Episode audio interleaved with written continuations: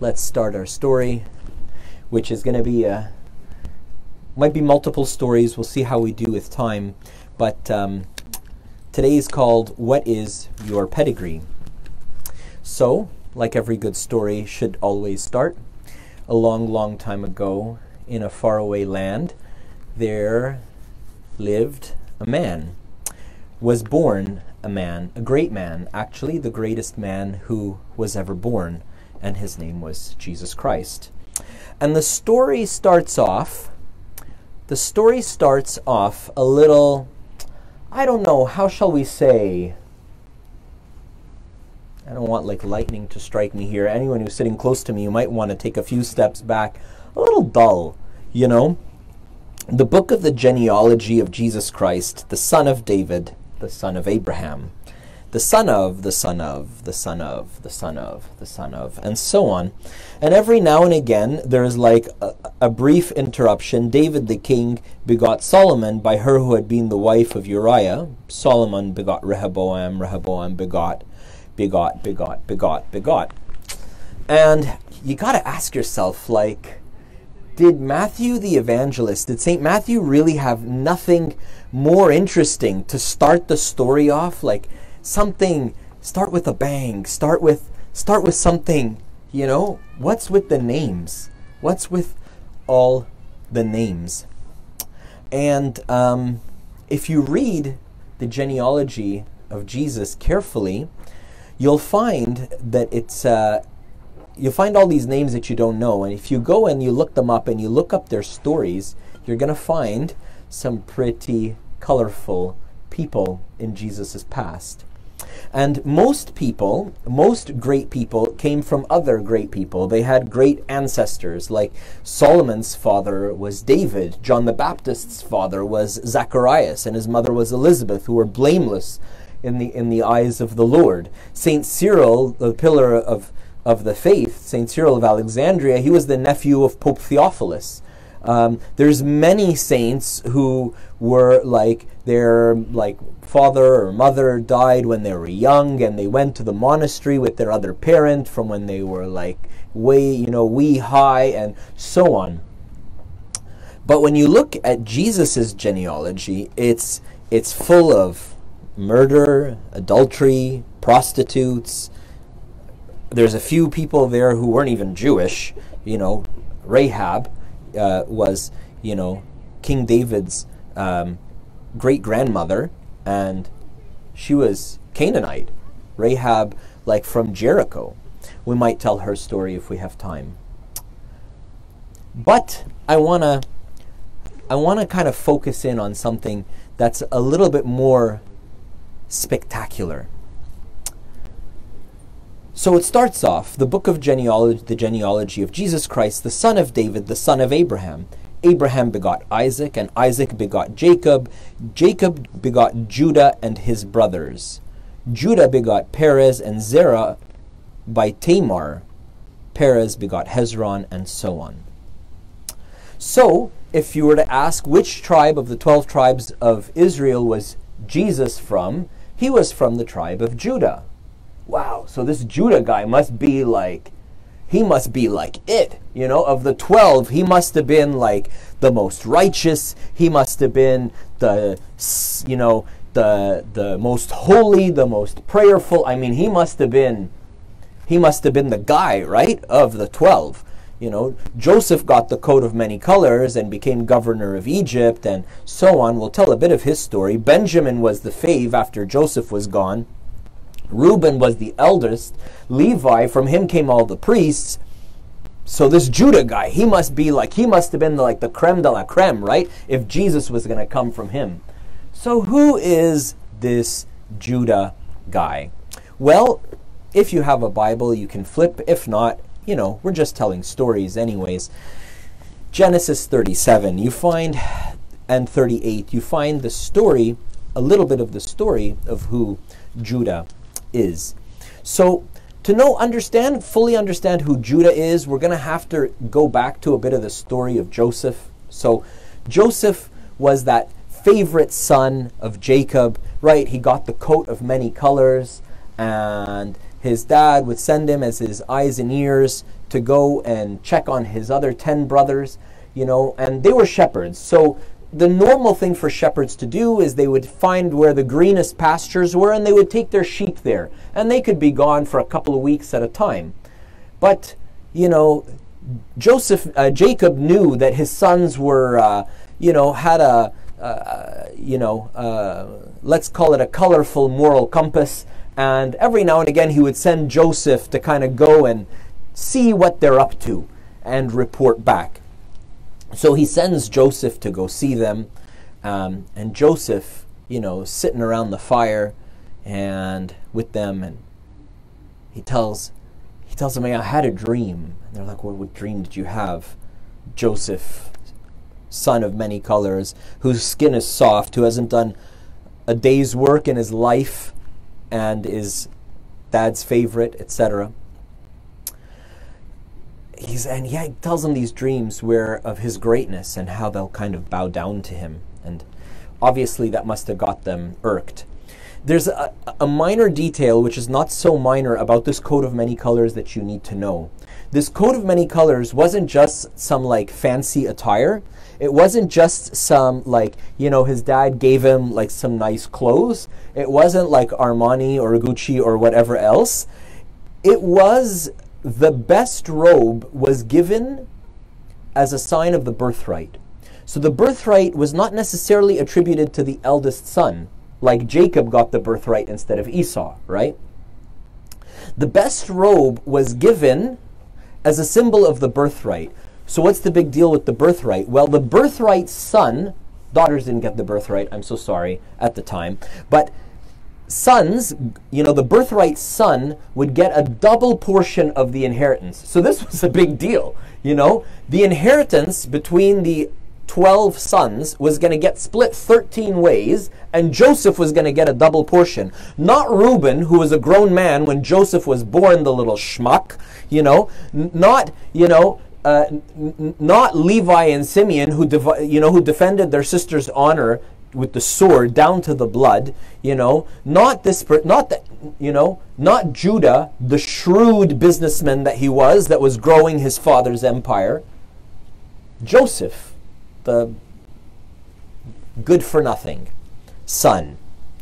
So he goes to check on them, and they say, "Let's do him in once and for all. Let's throw him. Let's let's kill him." And Reuben says, "No, no, no, no, no. You can't do that. You can't do that. Don't don't shed blood. God God will never forgive you." And he convinces them to throw him in the pit.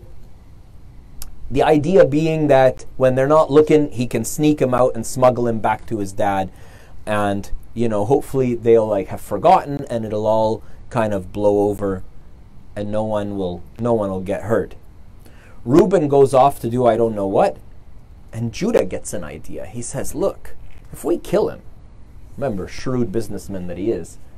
If we kill him we get nothing. But look the Ishmaelite traders are coming. Why don't we sell him off? At least we make a buck hey? And we're rid of him forever. That's Judah, willing to sell his brother for 30 pieces of silver. That 30 pieces of silver may or may not be an allusion to Joseph is very much a, an Old Testament Christ figure, you know, you know, Jesus being betrayed by Judas. So Judah is like Judas who betrayed Jesus. That's who Judah is. Anyways, you may or may not know how the rest of the story goes. He gets sold off to slavery. They take the coat of many colors. They kill a goat. They splatter the blood on it. They take it back to poor old dad and tell him, oh, we found this in the wilderness. Uh, you know, I don't know. Da da da. You know, is Joseph okay? And and then poor old dad. Oh no, oh no. You know, and he says, my hair, my gray hair, will go down in sorrow to the grave. And dad just never recovers. He just never never recovers, doesn't really laugh another day of his life. Anyhow, next chapter in, in 38, Judah goes off to go visit one of his friends. He goes off to visit one of his friends, and while he's in whatever Canaanite town, he falls in love with a Canaanite woman, and he marries her. He marries her, and um, she has a, you know, they have a son, uh, and he decides to settle there you know, it's too crowded with my brothers and so on. I'm going to take what I've got, I'm going to take what I've built up, and I'm going to go start my own empire. So that's Judah, sells out on the family. But neither here nor there. Marries a Canaanite woman. You know, they knew they weren't supposed to marry outside of their tribe, you know, outside of their family, but he doesn't listen. Remember, this is think of all this in the context of this is Jesus' pedigree. This is Jesus' Jesus's genealogy. Right? So he has a son. He has another son. His sons grow up. He marries them off. And he marries the, the first one off to a woman named Tamar. And hold on a second, Abuna. I thought you said that Judah had Perez and Zerah from Tamar. Did you just say that in Matthew it says that Jesus' genealogy, Judah and Tamar hooked up and they had twins, Perez and Zerah? Yeah, that's what I said. Well, that's what St. Matthew says. But you're telling me that he married his oldest son, Er, Er, off E-R, I don't know how to pronounce it right, Er, off the Tamar. Yep. And she died. Uh, he died. Er. And so there was uh, there was this there, there was this thing where you would raise up an inheritance for your brother by taking on your your brother's widow as your wife. So Onan, his son, his uh, his second son, takes Tamar as wife, not because he wanted to marry her, but because he had to, because it was sort of the right thing to do. And so he takes her as wife, you know, and then you know, uh, like the it's this is scripture okay i'm not making this up okay this isn't like this is in the bible right you know as he's you know doing the deed for his brother he pulls out early right? Why does he pull out early? Remember this is all about inheritance right? Because if his son if his brother has a son his brother's son will probably be the eldest and most likely he'll get the birthright and he'll get the double portion but if his brother's widow, who everybody's thinking is kind of cursed because they were married for a very short time, and you know, I don't know what happened, but you know, she, you know, husband died all of a sudden, doesn't have children, then he will get the double portion of the inheritance, right? These are Judah's sons, right? You wonder where they got their moral compass from. Anyways, right? So that was very displeasing to God, so God killed him, right? So says so says scripture. So Judah says, I don't know what's going on with this lady Tamar, but I think she's cursed. So he says to her, Look, he's a shrewd, shrewd man, right? So he says, I'll tell you what, I can't marry you off to my third son, Seth. He's like a little boy, right? So that would be kind of weird, right? So I tell you what, let him grow up, and when he grows up, I'll marry you to Seth, right? So now for now, you go back to your father's house and do your thing by telling her you go back to your father's house, he was basically like, you know, like returning her to her father. Like, this was like this isn't Costco, you know, like there's no returns, you know. So it's a one way, it's a one way deal, right? I mean, at that time, having a, a, a, person in your household was like a mouth to feed, a person to care for, etc. He was abdicating his responsibility, but he was making it look like you know, he's trying to make it look good and he was trying to shoo her off because she was, you know, she was bad for business. She's like a curse. She's this, she's that. So you just go back to your father's house and uh, when he's old enough and so on. And off she goes to her father's house. Time passes and she gets wind of what? She gets wind that Seth, son of Judah, has gotten married. Oh, what's going on? Was supposed to marry him to me says Tamar. Tamar by now has realized this Judah guy, he's not playing by the rules. He knows every loophole in the book, and he is he's playing it, right? So she says, if he can play it, I can play it too. So what does she do? She finds out around harvest time. Harvest time was good time. Harvest time was happy times. Harvest time was there was there was there was wool, there was women, there was money. Harvest time was a good time. So around the harvest, the, the, the harvest time, right? She goes to where they're they're collecting their harvest, the threshing floors, and uh, she finds out that Judah is going, and so she dresses herself up as a harlot on the road along the way. who stops by for, uh, you know, a quick little, uh, you know, thing to go? Judah, right? And uh, he tells her, you know, after they're done their business, he tell he tells the prostitute uh, along the way. He doesn't know it's Tamar. She's all, you know, dressed up, all concealed. Uh, he tells her, uh, "So, uh, how do you, you know, what do you want for payment?" She says, "Well, the running, uh, you know, the, the, the, run, the running cost for this kind of thing at the time was a goat. I don't know. I don't know what, what people are paying now, but at the time it was a goat, right? So she says a goat. He says, well, you know, I'm all out of goats in my pockets here, you know. I will, you know, I'll be good on it and I'll give you your goat next time I'm by. She says, no, no, no. I need some kind of assurance that you're going to give me the goat. So he, she said, he says, what do you want? He says, she says, give me your signet ring and your staff. His staff was probably something that was hand carved. It was probably either a gift to him, it was something that probably belonged to him and him only. It was an identifying item. It was unique, it was one of a kind, it was handmade. It was his, undoubtedly. And his signet ring was, you know, what he would sign with and stamp in wax. So obviously, only his, his and only his. Easy ways to identify him. He says, sure. I'll send you a goat with one of my servants. You give him my stuff, and we'll call it even. She says, Sure. Off he goes to the threshing floors. You know, wool, wine, and women, everything is great.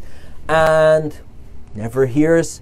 He sends, you know, good on him actually, on Judah. He sends a servant with the goat, and he says, There's a prostitute along the way. Give her this goat.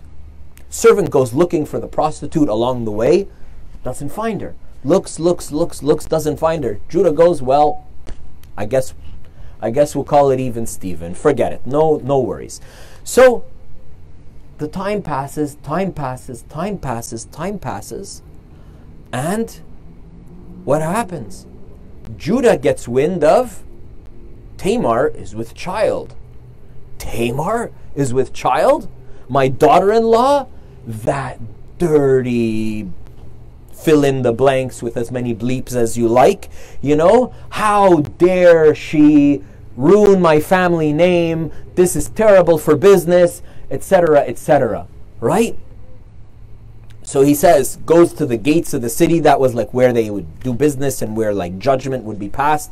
And he says, "Do you hear what I heard?" Da da da. And he gets a he gets a, a, mob together and he, he gets the mob out to go and drag her out and they're gonna they're gonna stone her they're gonna burn her at the stake you know because how dare she you know like you know do this thing she's supposed to be waiting for seth etc etc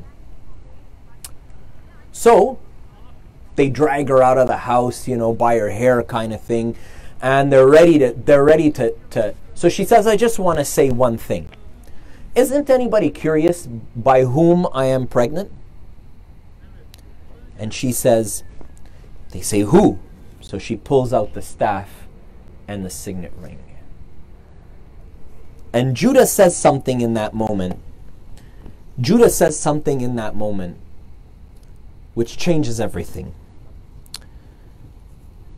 Judah says, she has been more righteous than I, because I did not give her to Shelah. Sorry, his son, his name was Shelah, not Seth.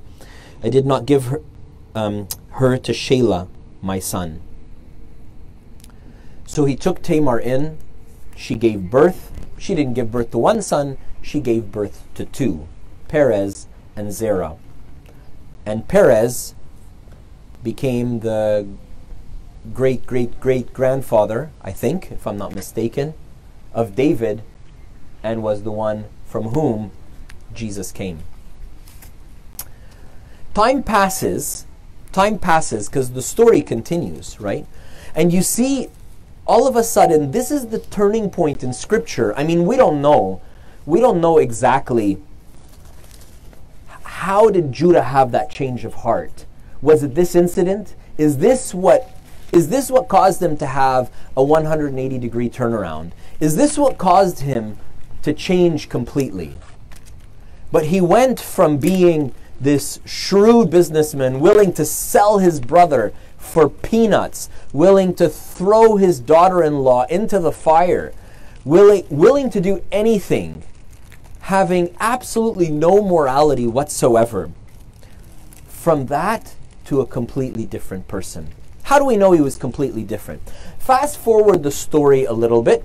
Joseph and his story in Egypt, and we're not going to get into big details of it, but he becomes the governor of Egypt. There's a great famine. Joseph has stored up all the grain of Egypt, and the famine affects Canaan, the, the land of Canaan, so it affects Jacob and Fem. And so Jacob sends the family, sends the boys down to Egypt where there's grain. And they go and they see the governor, and the governor gives them a really hard time. And he says to them, You know, do you have another brother? And they say, Yes, but poor old dad wouldn't send them with us. You know, we had a we had a brother before him, but he died. And that has never recovered. And so his youngest, he just wouldn't he wouldn't send him with us. He would not accept. And and so Joseph wants to know if his brothers have changed. He wants to know are they still this selfish mean, cruel people. How do they treat Benjamin, his only brother from that mother, you know, from Rachel, and so on. And so he wants to know. So he says, you know what? One of you, you got to bring, you got to bring your other brother here. And they're like, that'll never allow it. Uh, no, you got to bring the other brother here. Otherwise, I'm gonna throw you all in prison. Actually, that won't work. I can't throw you all in prison. Somebody has to go back and get the brother. So I tell you what, I'm keeping one of you. Simeon, you're staying in prison until we get. And they argue it, then they try, and so on. But Joseph will not have it. He's gonna see that other brother, or Simeon's head is gonna be on a platter, right? And so Simeon stays in. Simeon, one of the brothers, stays in prison, and the other. I guess we're at what are we at now? Ten brothers. The other nine brothers nine brothers, ten brothers. I can't do math at this hour. Um, right? Go down to Jacob. They say, look, Simeon is still in prison, but the governor, you know, he said, da da da, we really got to take Benjamin and go back. And he's like, so you want to tell me I lost Joseph in the wilderness? Simeon is in prison, and you want to take Benjamin from me? Forget it. Jacob says, forget it. And this is the part this is the part which testifies to who Judah is. Judah throws himself down on the ground in front of his father. And he tells him, he tells him, my life for the boys. Be- about Benjamin. My life for the boys. If Benjamin doesn't come back to you good and healthy and safe exactly as he is, my head for his and Jacob hums and haws and whatever, and he finally accepts. So they go back down to Egypt with Benjamin. They go back down to Egypt with Benjamin, and they see Joseph. Joseph lets Simeon out of prison. He feeds them a good meal. He fills their sacks with grain. They pay him. He puts their money back in with the grain. I don't want your money. Puts it back in. And he says, You know what? I need to test them. Take my goblet, my drinking cup, right? Which again would have been a very personal item, would have been something that was identifiable. It wasn't, it you know, this wasn't from Walmart. You know, this was, this was a, again a one-hit wonder, a piece of art. You know, that he drinks wine from. He says, put it in Benjamin's sack. So they put it in Benjamin's sack, and he says, Let them go. And when they're a couple of miles off, go chasing after them. And uh, tell them who, which of you stole the goblet. And whoever it is, bring him back. So they do it at morning, at early morning. They set off on their journey back to Canaan. And off they go, their sacks full of grain A couple of miles off. Joseph's guards chase them down and they tell him, Our master, the, the, the, guards tell him, Our master fed you, hosted you, gave you grain, and this is how you reward him? And they're like, Well, what do you mean? They're like, You stole his his his his his wine glass, his wine cup, his goblet. They're like, We didn't steal anything. And one of the brothers says, Look, whoever we, we didn't take anything. Whoever sack you find it in, you can have him. Off with his head. Right? And they look through oldest to youngest, right? They need some suspense. They start with Reuben and they work their way down the chain, right? Simeon, Levi, Judah, and they're going open, sifting through their sacks, sifting through their. They get down to the last little brother, Benjamin. They open his sack, and what do they find? Oh, Joseph's goblet, right? And so, what do they do? Go dragging Benjamin back before Joseph. Who goes running, screaming to Joseph? Judah. Judah says to Joseph, anything, anything, whatever you want money, my life, my children, whatever you want, you can have. Take me instead. Judah. Judah who sold out on his brother. Judah who sold out on his family. Judah who sold out on his daughter in law. Judah says, Take me instead. He is indeed changed. He is indeed changed. He has indeed had a repentance. And from him, from Judah of all people, comes Christ. So, my question when I first started off was what is your pedigree? What is your genealogy? I'm not asking you what your parents' names are, your grandparents' names are. I'm saying Jesus had some skeleton, skeletons in the closet. You maybe maybe you have some skeletons in the closet. Maybe you have some history. Maybe your history is too much for you to say God can do great things through me too. No, Abuna. God does great things from people who come from great people.